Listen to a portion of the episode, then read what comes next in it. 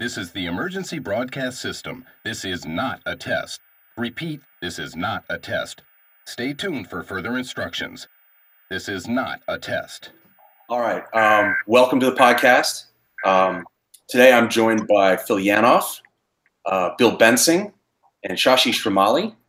Uh, I thought today uh, we might have an interesting conversation about um, something that I've been seeing um, a lot on LinkedIn and other places, uh, people talking about um, design thinking, right? And, and various interpretations of what that is or what it isn't or what it ought to be.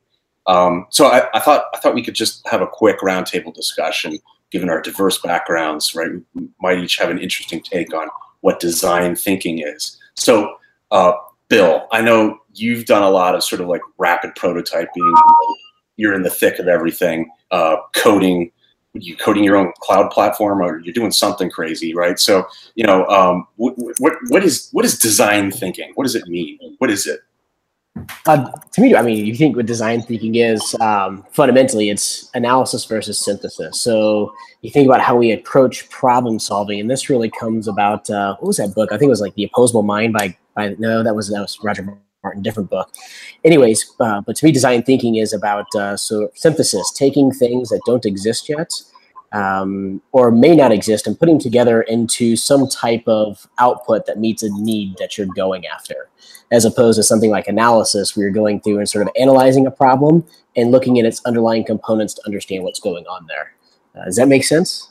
Yeah, that makes sense to me. I mean, you know, Shashi, I know you're like day to day working with clients. I mean, you're in big corporate America doing important things, right? So, like does with with what bill just said does that is that how or, are they even thinking about design thinking at, at where you're working and, and, the clients that you engage with?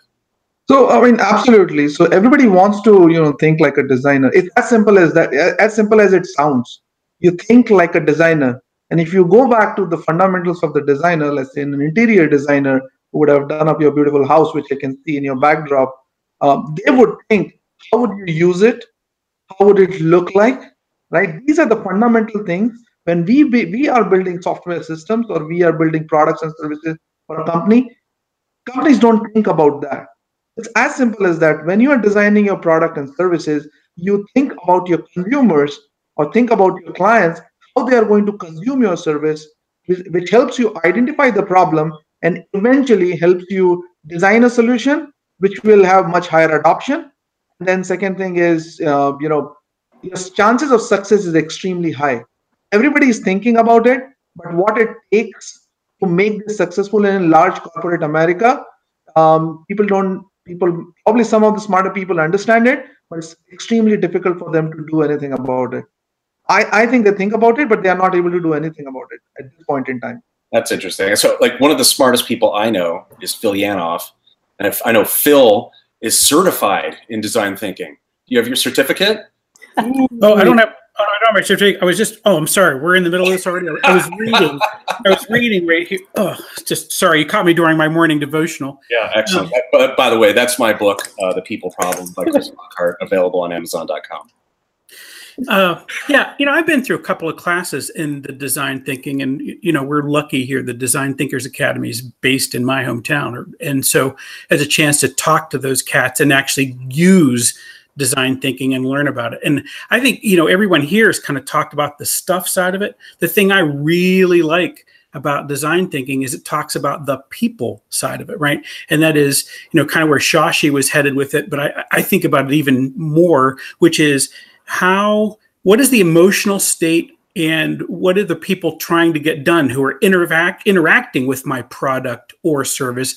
And how am i transforming them as they go through the process? So you know i think it's a great it's a, it is a great framework. And one of the things i like about it particularly for uh, the software design side and service design side is it is asking people to before you go and design the product or service or before you design its next iteration go out and talk to the customer and do some real actual research yeah that's interesting so i mean you know because uh, when you know when, when i see it in practice when i hear people talking about design thinking um, you know it's almost it's like some sort of cosmic you know oh some some knowledge given to us by the gods or something that is going to fundamentally alter how we do everything. I guess the question is, you know, this is for anybody, right? Is you know, how is it fundamentally different than just like doing shit good, right? In terms of knowing who your customer is and and developing things that they would be interested. Like, why should a business care? Why, why does design thinking matter fundamentally to a company if if they're good at what they do, just fundamentally? I think it's it's an um, you know very interesting point. I feel it's not fundamentally different. What businesses are trying to do, or especially I would blame consulting companies for doing that, it's trying to convert this form of art into science. Ah. So this is have this beautiful process of design thinking. I think like they stop like wrong people in order to solve that problem. You've got to think like designer, and I don't think everybody has the capability to think like designers. It's like an inherent, uh, you know, perspective which truly designers uh, bring to the table. So you have a technologist, you essentially might end up, you know, a great technologist, but at the same time, he might be a terrible design thinker. They can take that as an input you are talking to a customer and then design your product accordingly. But I think in my mind, two fundamentally different skills. It's not fundamentally different. And third thing is they're trying to convert art to science. Can I? I, w- I want to agree and disagree with you at the same time. Excellent. So I want to disagree because I don't think companies in general are doing design thinking. I think people use the words. It's like the faux innovation. When everybody says we're innovating, they're not really innovating. Um, but also, at the same point in time, want to agree with you that some people can't think about how to do it. And I go back to like your traditional business schools and whatnot, and sort of you think about where de- design thinking and thinking about the customer centricity comes from. In a business, business hire analysts. They don't hire designers. Our traditional way we look at business and how we approach it is not to understand we want to say we want to understand the customer, but I think when you peel back the layers, nobody's really want to understand the customer. People want to drive a bottom line. And that's really a huge difference in how we approach it. So that's why my that's my assessment, my assertion that why most businesses aren't doing it today. Now there are some big businesses doing it really well. Look at your Googles, your Amazons, your Facebook. I think by nature they design for an end customer, they're customer centric, and then their finances, you know, they see it. But most companies, small, medium sized businesses, um, and probably unless you're an engineering design firm, you're not designing. You're faux designing or you're faux innovating um, because I, I, just don't think they teach it. Um, I, I, I, go back to my MBA. When I was in my MBA, I was never taught how to design anything. And this is the big, uh, this was the big um, epiphany when I got into the startup world. My MBA was awesome for my established businesses, helped me understand what was going on there, analyze the business, come up with plans and processes and procedures to become more efficient and or find effectiveness in other areas but it never taught me how to design something. You don't go through financial analysis, you don't go through supply chain analysis and say, okay, what new supply chain can I come up with? You ask, what can I do to make it more efficient or more effective? Um, you know, I think one of the things that where Bill is headed that makes a lot of sense to me is that one of the reasons, particularly in that small to medium business space, one of the reasons we get into that space is we think we know the answer already. And that is one of the things that kind of keeps us from being good at design thinking because we don't go and do the research. We don't ask all the questions we ought to ask because a lot of times we think we got this worked out already. I, I think you also raised a great point, right? One is uh, being a customer oriented company fundamentally which Amazon, Facebook, and Google's of the world are. And second is the product oriented company, which I think like IBM still is. Like, and they fundamentally change uh, from being product oriented company to a customer oriented company. That's a huge transition, and I don't think that's going to happen. Yeah, it's really interesting, right? So, I mean, I guess you know when I think about it, and you know, I can see the implication, right, for a, a company like this. We are talking about the small, medium uh, sized company that maybe is more nimble to begin with and is able to adapt and change how they approach a problem, right, and apply a new methodology or a different methodology. What about like you know, a, you know, Cigna or United Health Group or you know, you know, a sixty hundred billion dollar company? You know, what's the implication there of design thinking? Is there one like, it, or, or does it does it take a different form? Is is it when we think about design thinking in a massive company like that, does it come down to sort of a different leadership style or a different way of work as opposed to strictly, you know, we're going to do design instead of, you know, uh, the other way. So I, I mean, I don't know what you guys think. I, I, Yeah, I think it comes with different behavior. So think about the behavior that drives a big healthcare company, right? And it goes back down to the bottom line behavior. Design thinking. Now, design thinking, the outcome is a better bit. You're more customer centric, which means you have better products, which i.e. means you provide more value and have a bigger bottom line. But I would argue that a lot of reason why is that behavior is not the future centric behavior like Amazon. I mean, look at what Jeff Bezos has fundamentally done to Wall Street he's trained them not to worry about profits, but to worry about growth. Look at every other company in Wall Street, and they get hit for profits and not necessarily growth. And so I think it's that behavioral construct which really keeps us. And I mean, healthcare is ripe for um, we'll, we'll, call it the innovation, right for design thinking, redesigning the way that people think about healthcare and acquiring healthcare. Um, but I always think that big companies is a behavioral mindset. And to your point about leadership, it's a fundamental change in how we view the leadership of our organization. The leaders view approaching executing their business and or discovering new business models. And it goes back probably to a little bit of steve blank versus you know what he talked about um, was a four steps to epiphany business model um, uh, business model discovery and business model execution. Design thinking is really about discovery most businesses today aren't concerned about discovery and i think that's the fundamental behavior and that's why they get upset and fundamentally disrupted. And so if you change your mindset to more discovery and keep it on execution but this whole you know think about kodak kodak execution to the utmost until it become irrelevant that's fundamentally what happened at kodak. Kodak could have been instagram. Kodak, kodak could have been all of this stuff but they decided to execute on what they knew as opposed to design their future. And so that's I, where mindset is? Go ahead sorry sorry I think you have a great point. I want to piggyback on what you said. So my th- thought about Kodak and similar company, Blockbuster and all, I, I don't think they did not know that it's not coming. The downfall is not coming. Sometimes what happens is you you start off as a startup, right? You build a great product. Your company grows from being a ten people company in a garage to being thousands of people, right?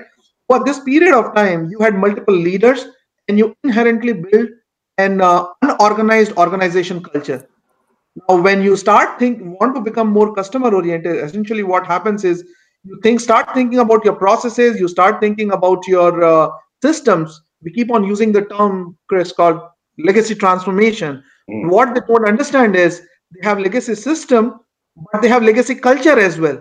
Yeah. They can yeah. never ever focus on changing or transforming their legacy culture. So that's exactly what happened. It's not that they did not want to change. I feel they could not change. They wanted to change. They wanted, they could see it coming. They probably wanted to go digital. They were such a huge organization, making cultural changes, you know, transforming upside down. It was probably not possible for them. That's what I think. Sometimes they want to change, they can't because it's such a complex organization not an easy. I mean, in, in, short, this is the innovator's dilemma, right? I mean, it is exactly it. How do I do that? That is the dilemma.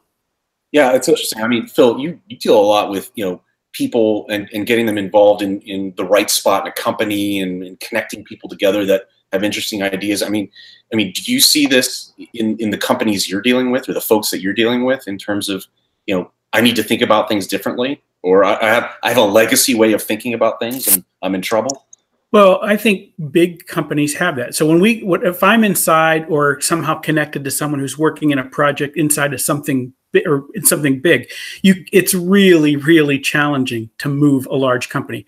But what happens sometimes is a department or a division or something like that, some subgroup decides they're going to make a bit of a change, right? And they're going to incorporate that. So I think I don't I don't know what it is you know uh, worldwide for coca-cola but i know that their hr department decided they were going to use design thinking to handle how they brought people into the culture. And so that was a bit that could do that right?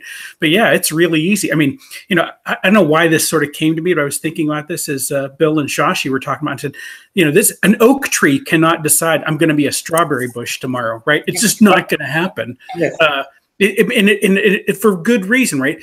You know, embedded culture is built to establish the longevity of the thing, and it can go until the purpose no longer exists, and that kind of what happened. You know, you talk about Kodak. I just thought Fuji just announced that they're no longer going to make black and white film, right? They're just done with that. So that thing goes away. But if you also remember, Kodak's response at the time was APS, right? They came out with it instead of like making the digital transformation, they came out with a different kind of film and said, let's make film easier.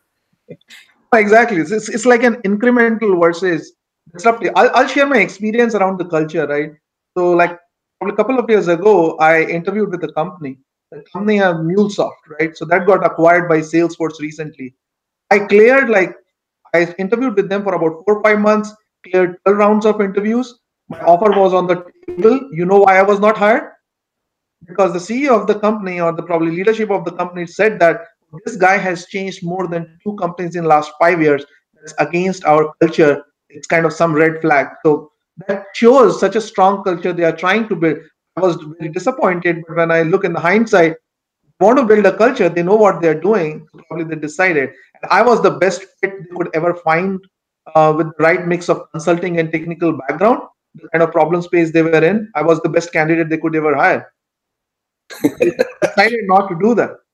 I'm not being arrogant. I'm, I'm, I'm telling you the fact. I, I, know. I gave you a good reference. I said, I you know it. Yes, you know it. So it was like shocking for me. But hey, you got to make some tough calls. All right. So I mean, so we've we've talked about um, you know w- what it is, right, and sort of some of the implications in terms of technology and leadership and culture. I guess you know, and we've talked about a couple of companies. So I guess you know, my question really is like, you know, would design thinking, as we've d- talked about it, would it have saved Kodak? Would it have saved a Polaroid, or you know, or even Blockbuster Video? Right. I mean, would that have helped them, or is it is it a lost cause? Is it the Titanic that can't turn around and avoid the iceberg? I I think what you said in the end is what I go with. They could have used design thinking probably to identify the problem and probably design the solution, but I think it was Titanic, and they probably could not change it. Um, they wanted to, they could not change it. The best they could do is what Phil said: come up with a better film. Um, when leadership was not bold enough to make those decisions. So I don't think design thinking would have um, helped them in any ways. You know, I, I am going back and forth on this one with internally because I want to say yes and I want to say no. Um, I, I, get back to thinking. Let's go back to the culture. So, like Phil Shashi, you were talking about culture. What makes me think about is you know Conway's law. Mel Conway and his it was in the 1954 deal he did on communications. When you think about a system, broadly speaking, is structured around how you communicate. And if you think about getting into design thinking, the way we communicate is not necessarily the communication structure for design thinking. But if you want to ask, if we, if the question, if there's an implied question, there's like, how does somebody incorporate design thinking? It's think about how you communicate and what you talk about and how you talk. And this goes into, uh, Chris, you and I have talked about this before. Uh, Gartner's got this concept of bimodal IT, right? Oh. yeah, for the longest IT, and again, I don't know if this is. I don't know now, now, they are now they are saying that bimodal IT is dead. Somebody's saying. But, but here's here's and killed it. That's great.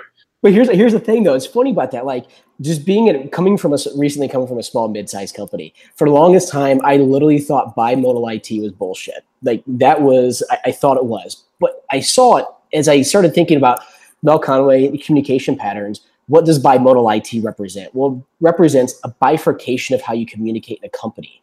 Now, you can be loosely coupled yet highly cohesive with this model. So, if you set aside a second segment to go out and think about design thinking, because um, you get back to sort of what a business does, an established business executes a known value proposition. Well, design thinking is about understanding what's unknown right now. Uh, you can't approach design thinking with a pros and cons list. That's just, you can't take the best of the worst situation. So trying to wrap this back around into a solid point that I'm thinking about is if you go towards a design thinking into an organization, any company can do it.